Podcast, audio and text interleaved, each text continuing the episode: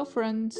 I'm your friend Varsha, and I'm here today with a story called The Tale of the Pencil. A boy named Raj was upset because he had done poorly in his English test. He was sitting in his room when his grandmother came and comforted him. His grandmother sat beside him and gave him a pencil. Raj looked at his grandma, puzzled, and said he didn't deserve a pencil after his performance at the test. His grandma explained, You can learn many things from this pencil because it is just like you. It experiences a painful sharpening just the way you have experienced the pain of not doing well on your test. However, it will help you be a better student, just as all the good that comes from the pencil is from within itself. You will also find the strength to overcome this hurdle. And finally, just as this pencil will make its mark on any surface, you too shall leave your mark on anything you choose to. Raj was immediately consoled and promised himself that he would do better. So, the moral of the story is we all have the strength to be who we wish to be. And I hope you have learned something new today. You see, like Raj, you can also promise yourself to do better and better in life. Nothing will stop you, and failures are just hurdles. No failure can stop anybody from getting his dreams.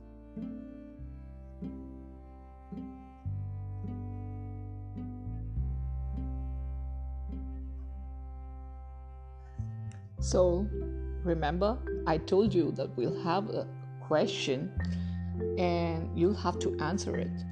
So, based on the story that you listened, you have to answer the question why was Raj upset and what did grandma gift him? So, the first five people who answer correctly will feature on our Facebook page, Instagram page, and Twitter handle. Till then, bye bye.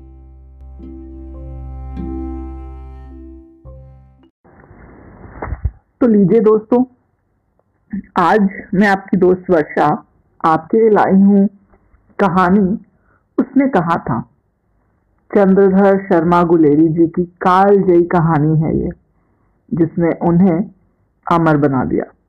तो चलिए, शुरू करते हैं आज की कहानी। बड़े बड़े शहरों के इक्के गाड़ी वालों की जबान के कोड़ों से जिनकी पीठ छिल गई है और कान पक गए हैं।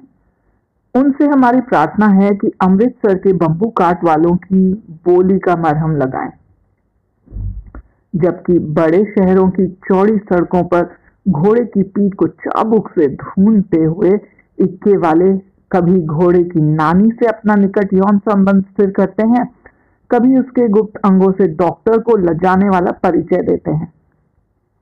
कभी राह चलते पैदलों की आँखों के ना होने पर तरस खाते हैं। कभी उनके पैरों की उंगलियों के पोरों को चीत कर अपने ही को सताया हुआ बताते हैं। और संसार भर की ग्लानी और शोक के अवतार बने नाक की चले जाते हैं। तब अमृतसर में उनकी बिरादरी वाले तंग चक्करदार गलियों में हर एक लड्डी वाले के लिए ठहर कर सब्र का समुद्र उमड़ाकर, बचो खालसा जी, हटो भाई जी, ठहरना भाई, आने दो लाला जी, हटो बाछा। कहते हुए सफ़ेद फेंटों, खच्चरों और बतखों गन्ने और खोमचे और भारे वाले के जंगल से राह खेते हैं। क्या मजाल कि जी और साहब बिना सुने किसी को हटना पड़े। ये बात नहीं कि उनकी जीप चलती ही नहीं। चलती है पर मीठी छुरी की तरह, महीन मार करती है। यदि कोई बुढ़िया बार बार चितौनी देने पर भी लीक से नहीं हटती तो उनकी वचनावली के ये नमूने हैं। हट जा जीने जोगिए, हट जा कर्मा वालिए, हट जा पुत्ता प्यारिए बच जा लंबी वालिए समझती के इसका अर्थ है, तू जीने योग्य है, तू भागो वाली है, पुत्रों को प्यारी है, लंबी उम्र तेरे सामने है। तू क्यों मेरे पहियों के नीचे आना चाहती है? बच जा। ऐसे बंबू काट वालों के बीच से होकर एक लड़का और एक लड़की। चौक की दुकान पर आ मिले। उनके बालों और उनके ढीले सूथनों से जान पड़ता था कि दोनों सिख हैं। वह अपने मामा के केस धोने के लिए दही लेने आया था और ये रसोई के लिए बढ़िया। दुकानदार एक परदेसी से गुथ रहा था, जो सर भर गीले पापड़ों की गट्ठी गिने बिना हटता नहीं था। तेरा घर कहाँ है? मगरे में और तेरा? मांझे में। यहाँ कहाँ रहती है? अतर सिंह की बैठक में वो मेरे मामा होते हैं। मैं भी मामा के आया हूँ। उनका घर गुरु बाज़ार में है। इतने में दुकानदार निपटा और उनका सौदा देने लगा। सौदा लेकर दोनों साथ साथ चले। कुछ दूर जाकर लड़के ने मुस्कुरा कर पूछा, तेरी कुरमाई हो गई? इस पर लड़की कुछ आँखें चढ़ाकर धत कहकर दौड़ गई और लड़का मुँह देखता रह गया। दूसरे, तीसरे दिन सब्ज़ी वाले के यहाँ या दूध वाले के यहाँ अकस्मात दोनों मिल जाते। महीना भर यही हाल रहा। दो, तीन बार लड़के ने फिर पूछा, तेरी कुरमाई हो गई?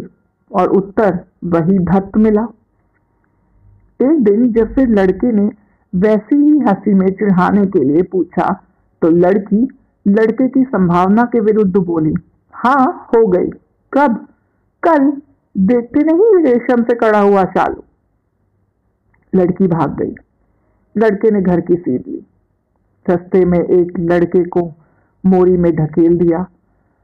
एक छाबड़ी वाले की दिन भर की कमाई खोई। एक कुत्ते को पत्थर मारा। और गोभी वाले ठेले में दूध उठेल दिया। सामने नहा कर आती हुई किसी वैष्णवी से टकराकर अंधे की उपाधि पाई। तब कहीं जाकर घर पहुँचा।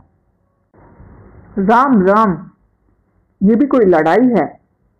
दिन रात बंदूकों में बैठे, बंदूकों के साथ बैठे खंडकों में हड्डियाँ आकड़ गई लुधियाना से दस गुना ज़्यादा जाड़ा है और मेह और ऊपर से ये बर्फ़ पिंडलियों तक कीचड़ से धसे हुए हैं। ज़मीन कहीं दिखती नहीं। घंटे, दो घंटे में कान के पर्दे फाड़ने वाला धमाके के साथ सारी खंदक हिल जाती है और सौ सौ गज धरती उछल पड़ती है। इस रैबी गोले से बचे तो कोई लड़ाई लड़े। नगर कोट का जलजला सुना था। यहाँ दिन में पचास जलजले आते हैं। जो कहीं खंडक से बाहर साफा या कोहनी निकल गई तो चटाक से गोली लगती है। ना मालूम बेईमान मिट्टी में लेटे हुए हैं या घास की पत्तियों में छिपे हुए हैं। लहना सिंह, और तीन दिन हैं। चार तो खंडक में बीत ही गए। परसों रिलीफ आ जाएगी और फिर सात दिन की छुट्टी। अपने हाथों झटका करेंगे और पेट भर कर खाना खाएँगे और सो रहेंगे। उसी फिरंगी मेम के बाग में मखमल की सी हरी घास है। फल और दूध की वर्षा कर देती है। लाख कहते हैं तो दाम नहीं लेती। कहती है, तुम राजा हो, मेरा मुल्क बचाने आए हो। चार दिन तक पलक नहीं झपकी। बिना फेरे घोड़ा बिगड़ता है और बिना लड़े सिपाही। मुझे तो संगीन चढ़ाकर मार्च का हुक्म मिल जाए, फिर सात जर्मनों को अकेला मार कर न लौटू तो मुझे दरबार साहेब की दहली पर मत्था टेकना नसीब ना हो। पाजी कहीं के कलों के घोड़े संगीन देखते ही मुँह फाड़ देते हैं और पैर पकड़ने लगते हैं। जो अंधेरे में तीस तीस मन का गोला फेंकते हैं। उस दिन घाव किया था और धावा किया था। चार मील तक एक जर्मन नहीं छोड़ा था। पीछे जनरल ने हट जाने का कमान दिया, नहीं तो नहीं तो सीधे बर्लिन पहुँच जाते। क्यों? सूबेदार हज़ार सिंह ने मुस्कुराकर कहा, लड़ाई के मामले जमादार या नायक के चलाए नहीं चलते। बड़े अफसर दूर की सोचते हैं। 300 मील का सामना है। एक तरफ़ बढ़ गए तो क्या होगा? सूबेदार जी, सच है। लहना सिंह बोला, पर करे क्या? हड्डियाँ हड्डियों में तो जाड़ा धस गया है। सूर्य निकलता नहीं है। खाई में दोनों तरफ़ से चंबे की बावलियों के से सोते झर रहे हैं। एक धावा हो जाए तो गर्मी आ जाए। उद्मी उड़, सिगड़ी में कोले डाल। वजीरा, तुम चार जने बाल्टियाँ लेकर खाई का पानी बाहर फेंको। मासिंग शाम हो गई है। खाई के दरवाजे पर पहरा बदल दे। ये कहते हुए सूबेदार सारी खंदक में चक्कर लगाने लगे। वजीरा सिंह पलटन का विदूषक था। बाल्टी में गंदला पानी भरकर खाई से बाहर फेंकता हुआ बोला, मैं पागा बन गया हूँ। करो जर्मनी के बादशाह का तर्पण। इस पर सब खिलखिला पड़े और उदासी के बादल फट गए। लहना सिंह ने दूसरी बाल्टी भरकर उसके हाथ में देकर कहा, अपनी बाड़ी के खरबूजों में पानी दो। ऐसा खाद का पानी पंजाब भर में नहीं मिलेगा। हाँ देश क्या है? स्वर्ग है। मैं तो लड़ाई के बाद सरकार से दस घुमा ज़मीन यहाँ मांग लूँगा और फलों के बूटे लगाऊँगा। लाडी होरा को भी यहीं बुला लूँगा। ये वही दूध पिलाने वाली फिरंगी में चुप कर। यहाँ वालों को शर्म नहीं है। देश देश की चाल है। आज तक मैं उसे समझा ना सका कि सिख तंबाकू नहीं पीते। वह सिगरेट देने में हट करती है ऑटो पे लगाना चाहती है और मैं पीछे हटता हूँ तो समझती है कि राजा बुरा मान गया। अब मेरे मुल्क के लिए लड़ेगा नहीं। अच्छा अब बोध सिंह कैसा है? अच्छा है, जैसे मैं जानता ही ना हूँ। रात भर अपने कंबल उसे उड़ाते हो और आप सीगड़ी के सहारे गुजार लेते हो। उसके पहरे पर आप पहरा दे आते हो। अपने सूखे लकड़ी के तख्तों पर उसे सुलाते हो। आप कीचड़ में पड़े रहते हो। कहीं तुम ना मंदे पड़ जाना, जाड़ा क्या है? मौत है। और निमोनिया से मरने वालों को मुरब्बे नहीं मिला करते। मेरा डर मत करो। मैं तो बुलेल की खड के किनारे ही मरूँगा। भाई कीरत सिंह की गोद पर मेरा सिर होगा और मेरे हाथ के लगाए हुए आँगन के आम के पेड़ की छाया होगी। वजीरा सिंह ने त्योरी चढ़ाकर कहा, क्या मरने मारने की बात लगाई है? मरे जर्मन और तुरक? हाँ भाइयों, कैसे? दिल्ली शहर ते पिशोर दिए कर लेना, लौंगा दा व्यापार मड़िए कर लेना नदेड़ा सौदा अड़िए। लाना चटका कदुए नु। का बनया वे मज़ेदार गोरिए, हुन लाना चटका कदुए नु। कौन जानता था कि दाढ़ी वाले दरबारी सिख ऐसे लुच्चों का सा गीत भी गा पाएँगे? पर सारी खंडक इस गीत से गूंज उठी और सिपाही फिर जा ताजे हो गए। मानो चार दिन से सोते और मौज ही करते रहे हों। दोपहर रात गई है, अंधेरा है, सन्नाटा छाया हुआ है। बोधा सिंह खाली बिस्किटों के तीन तीनों पर अपने दोनों कंबल बिछाकर और लहना सिंह के दो कंबल और एक बरान कोट ओढ़कर सो रहा है। लहना सिंह पहरे पर खड़ा हुआ है। एक आँख खाई के मुँह पर है और एक बोधा सिंह के दुबले पतले शरीर पर। बोधा सिंह कर रहा। क्यों बोधा भाई? क्या है? पानी पिला दे। लहना सिंह ने कटोरा उसके मुँह के साथ लगाकर कहा, कहो, कैसे हो? पानी पीकर बोधा बोला, कंपनी छूट रही है। रोम रोम में तार दौड़ रहे हैं, दांत बज रहे हैं। अच्छा मेरी जर्सी पहन लो और तुम मेरे पास सिगड़ी है और मुझे गर्मी लगती है। पसीना आ रहा है ना? मैं नहीं पहनता। चार दिन से तुम मेरे लिए। हाँ याद आई। मेरे पास दूसरी जर्सी है। आज सवेरे ही आई है। विलायत से बुन बुन कर भेज रही है मैं मैं। गुरु उनका भला करे। यूँ कहकर लहना अपना कोट उतारकर जर्सी उतारने लगा। सच कहते हो। और नहीं, झूठ यूँ कहकर नहीं करते बोधा को उसने ज़बरदस्ती जर्सी पहना दी। और आप खाकी कोट और जीन का कुर्ता पहनकर पहरे पर खड़ा हो गया। मेम की जर्सी की कथा केवल कथा थी। आधा घंटा बीता। उसने इतने में खाई की मुँह से आवाज़ सुनाई दी। सूबेदार हजारा सिंह कौन? लप्टन साहब, हुक्म हुजूर कहकर सूबेदार तन कर फौजी सलाम करके सामने हुआ। देखो, इसी समय धावा करना होगा। मील भर की दूरी पर पूरब के कोने में एक जर्मन खाई है।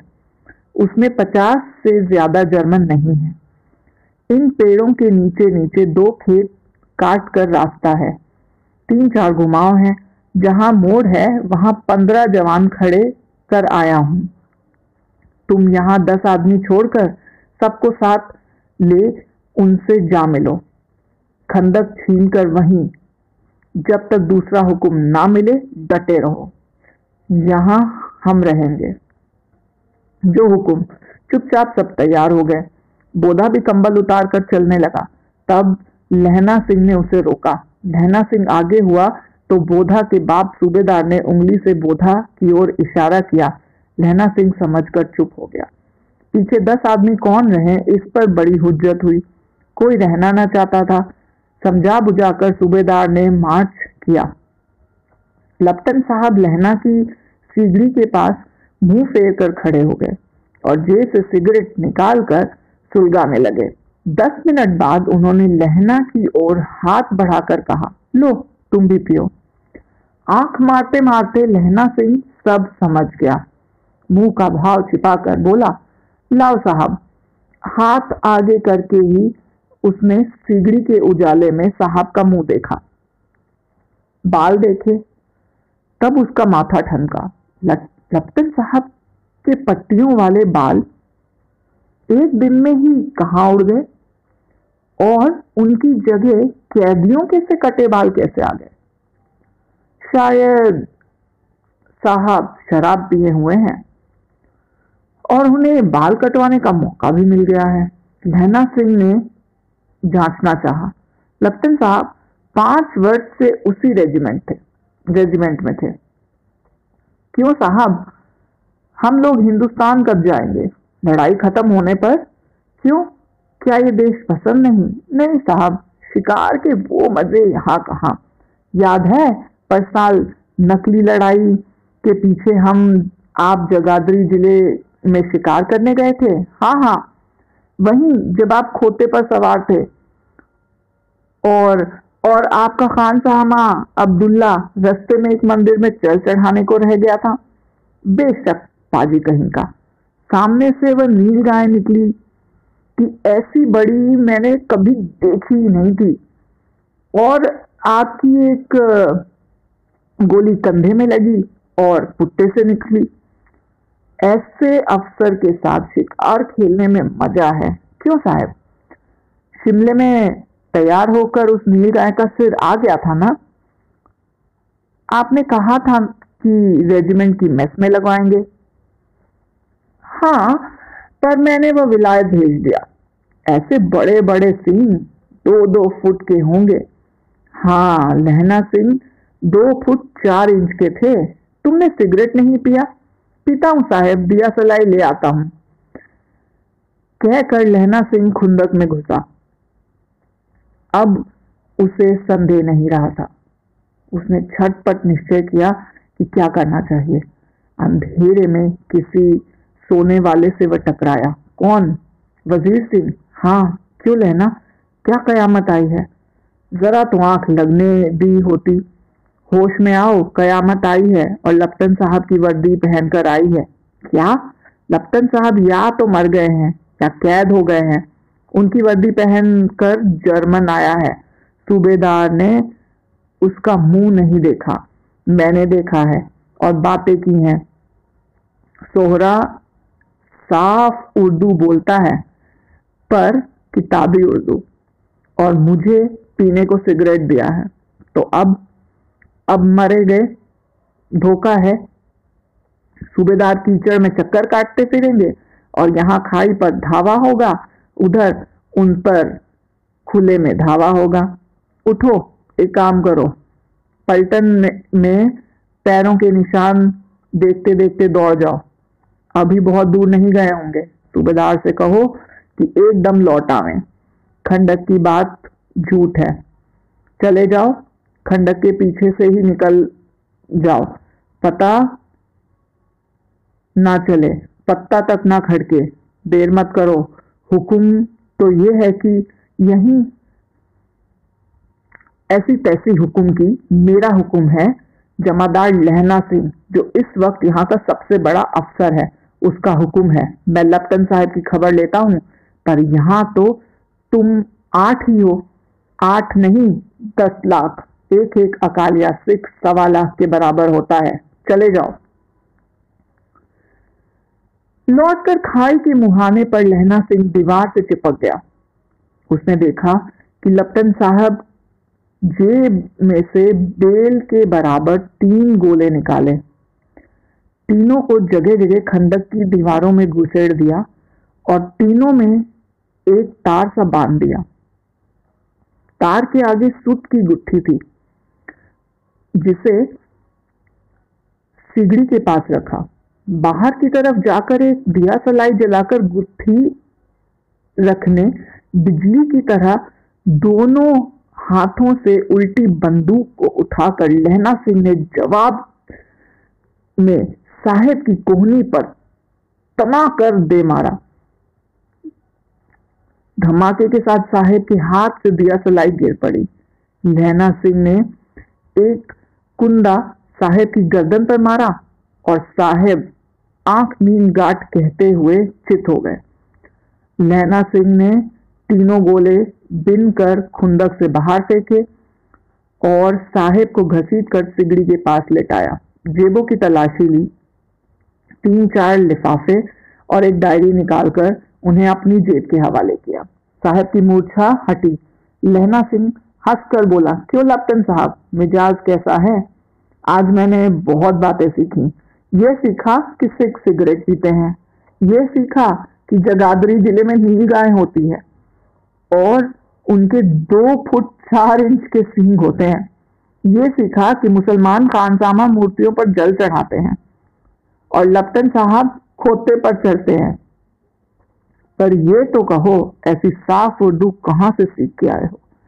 हमारे लपटन साहब तो बिना डैम के पाँच लफ्ज नहीं बोला करते थे। लहना सिंह ने पतलून की जेब की तलाशी नहीं ली थी साहब ने मानो जाड़े से बचने के लिए दोनों हाथ जेब में डाले। लहना सिंह कहता गया चलाक तो बड़े हो, पर मांझे का लहना इतने बरस लपटन साहब के साथ रहा है, उसे चकमा देने के लिए चार आँखें चाहिए। तीन महीने हुए, तुर्की मौलवी मेरे गाँव में आया था औरतों को बच्चे होने के तावीज बांटता था और बच्चों की दवाई देता था। चौधरी के बड़ के नीचे मंजा बिछाकर हुक्का पीता रहता था। कहता था कि जर्मनी वाले बड़े पंडित हैं। वेद पढ़ पढ़कर उनमें से विमान चलाना की विद्या सीख गए। गौ को नहीं मारते। हिंदुस्तान में आ जाए तो गौ हत्या बंद हो जाए। मंडी के बनियों को बहकाता था कि डाक खाने से अपने रुपए निकलवा लो। सरकार का राज्य जाने वाला है। डाक बाबू पहलू राम भी डर गया था। मैंने मुल्ला की दाढ़ी मून दी और गाँव से बाहर निकालकर कहा था कि जो मेरे गाँव में अब पैर रखा तो इतने में साहेब की जेब में से पिस्तौल चली और लहना की जांग में गोली लगी। इधर लहना की हेनरी मार्टिन के दो फायरों ने साहब की कपाल क्रिया समाप्त कर दी।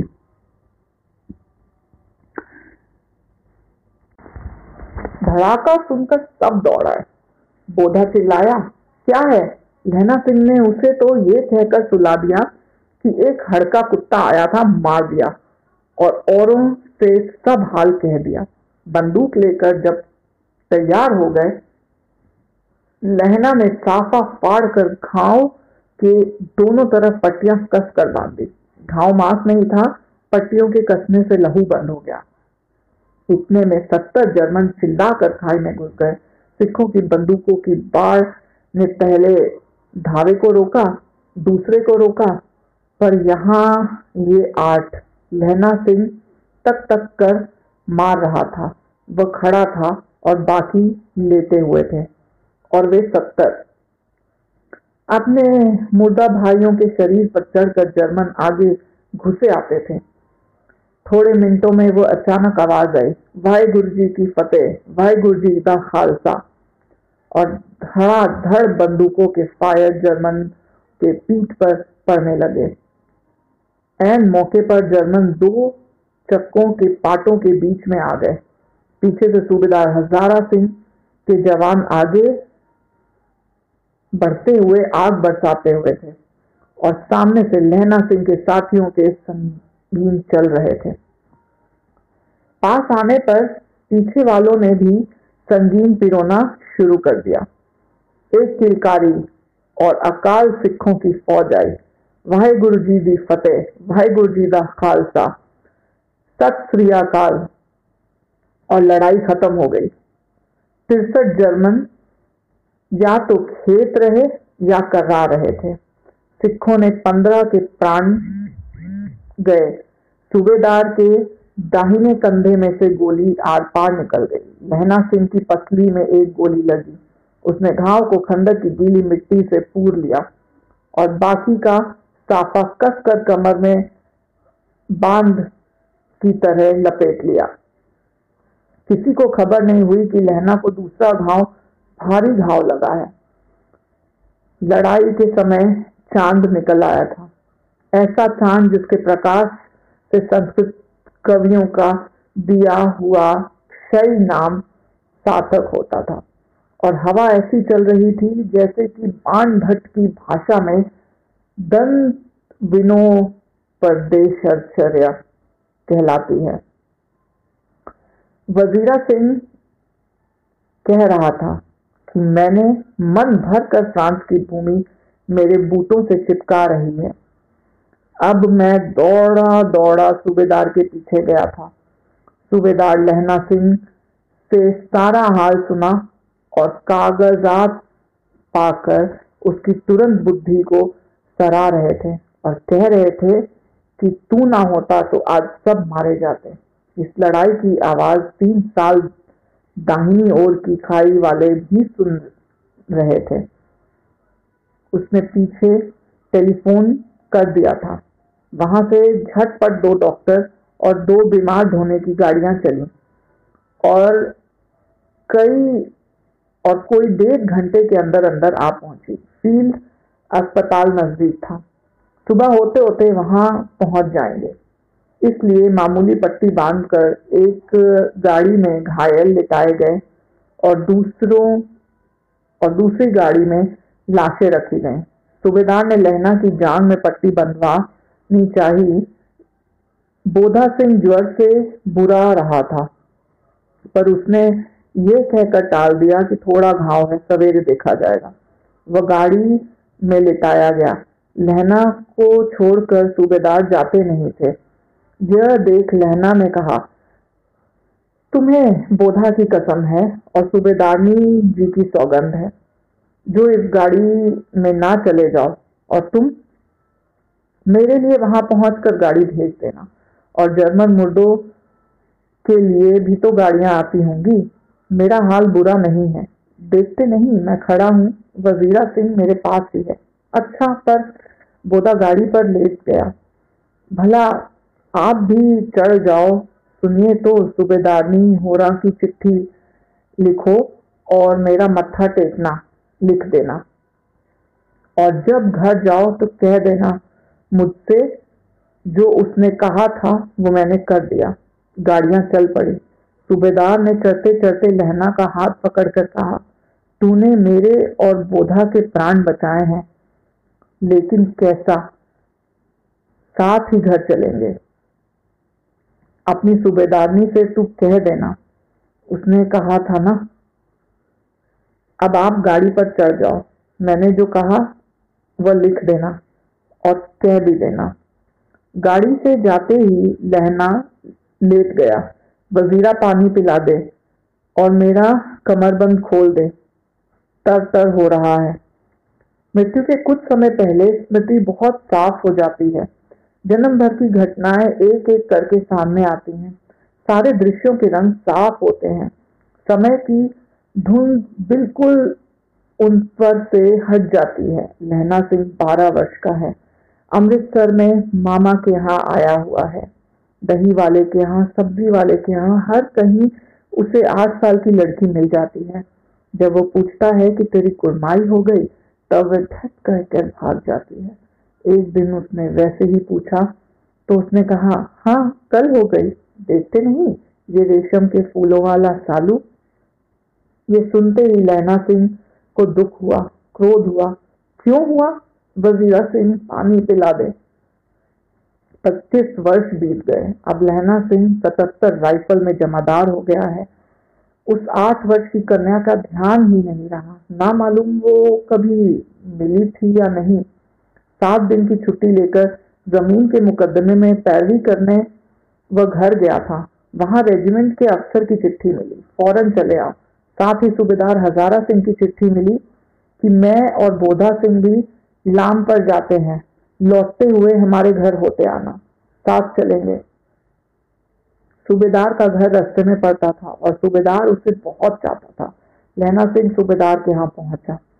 जब चलने लगा तो सूबेदार बड़े, बेड़े से निकल कर आया। बोला, लहना सिंह, सूबेदारनी तुमको जानती है, बुलाती है, जा मिला। लहना सिंह भीतर पहुँचा। सूबेदारनी मुझे जानती है? कब से? रेजिमेंट के क्वार्टरों में तो कभी सूबेदार के घर के लोग रहे नहीं। दरवाजे पर जाकर मत्था टेकना, कहना असीस सुनी। लहना सिंह चुप। मुझे पहचाना? नहीं। तेरी कुड़माई हो गई, धत, कल हो गई। देखते नहीं, रेशम बूटे वाला शाल अमृतसर में। भावों की टकराहट से मूर्छा खुली, करवट बदली पसली का घाव बह निकला। वजीरा सिंह पानी पिला दे, उसने कहा था, स्वप्न चल रहा है। सूबेदारनी कह रही है, मैंने तेरे को आते ही पहचान लिया, एक काम करते हैं, मेरे तो भाग फूट गए। सरकार ने बहादुरी का खिताब दिया है। लायलपुर में ज़मीन दी है।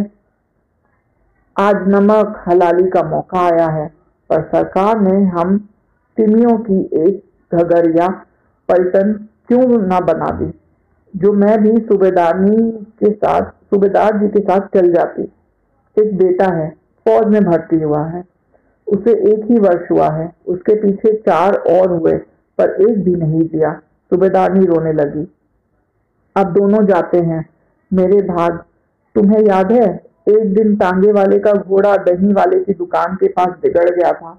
तुमने उस दिन मेरे प्राण बचाए थे। आप घोड़ों की लातों पर चल, चलते चले गए थे और मुझे उठाकर दुकान के तख्त के पास खड़ा कर दिया था। ऐसे ही इन दिनों को बचाना, ये मेरी भिक्षा है। तुम्हारे आगे मैं आंचल पसारती हूँ। रोती रोती सूबेदारनी ओबरी में चली गई। लहना सिंह भी आँसू पोछता हुआ बाहर आया। वजीरा सिंह पानी पिला दे, उसने कहा था। लहना का सिर अपनी गोद में रखे वजीरा सिंह बैठा। जब माँगता है तब पानी पिला देता है। आधे घंटे तक लहना फिर चुप रहा, फिर बोला, करतार से वजीरा ने कुछ समझ कर कहा हाँ भैया मुझे और ऊँचा कर ले। अपने पट पर मेरा सिर रख ले। वजीरा ने वैसा ही किया। हाँ अब ठीक है। पानी पिला दे, बस। अब के हाट में ये आम खूब फलेगा। चाचा भतीजा दोनों यहीं बैठकर आम खाना। जितना बड़ा तेरा भतीजा है, उतना ही बड़ा ये आम। जिस महीने उसका जन्म हुआ था, उसी महीने मैंने इसे लगाया था। वजीरा सिंह के आँसू टप टप टपक रहे थे। कुछ दिन पीछे लोगों ने अखबारों में पढ़ा, फ्रांस और बेल्जियम की सूची। मैदानों में घाव से मारा, नंबर सतहत्तर, सिख राइफल जमादार लहना सिंह। आशा है आपको ये कहानी पसंद आई होगी। ऐसी ही और कहानियों के साथ फिर प्रस्तुत होंगी।